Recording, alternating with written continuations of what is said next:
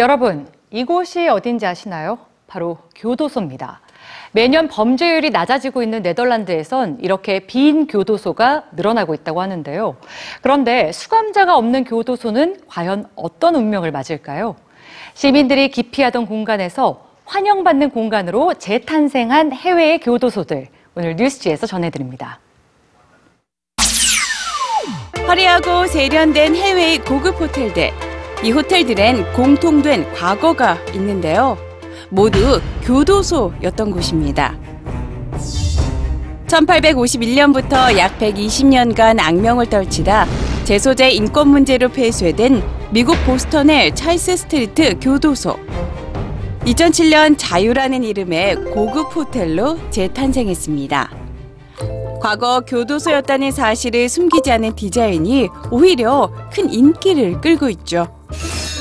한때 유럽 최고 수준의 범죄율을 기록했던 나라 네덜란드. 하지만 범죄율이 점점 낮아지면서 빈 교도소가 늘어났는데요. 빈 교도소는 관광객을 맞이하는 고급 호텔뿐만 아니라 네덜란드로 망명한 난민들의 임시 주거지 역할까지 하고 있습니다. 쾌적한 환경을 조성해 놨어도 범죄자를 수용했던 교도소라는 과거 탓에 우려도 있었는데요. 실제 거주하는 난민들의 느낌은 좀 달랐습니다. 스페인 바르셀로나 외곽에 위치한 라모델로 교도소. 수감자를 가장 효과적으로 감시하고 통제하는 구조인 파놉티콘, 즉 원형 감옥으로 설계된 이 교도소는 1904년 등장 이후 스페인의 수많은 정치범들이 감금되고 처형당한 공간이었죠. 2017년 라모델로 교도소는 문을 닫았지만 철거되지는 않았습니다.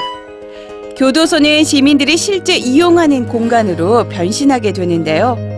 앞으로 교도소를 어떤 용도로 사용할지도 시민들이 토론과 협의를 거쳐 결정하게 됩니다.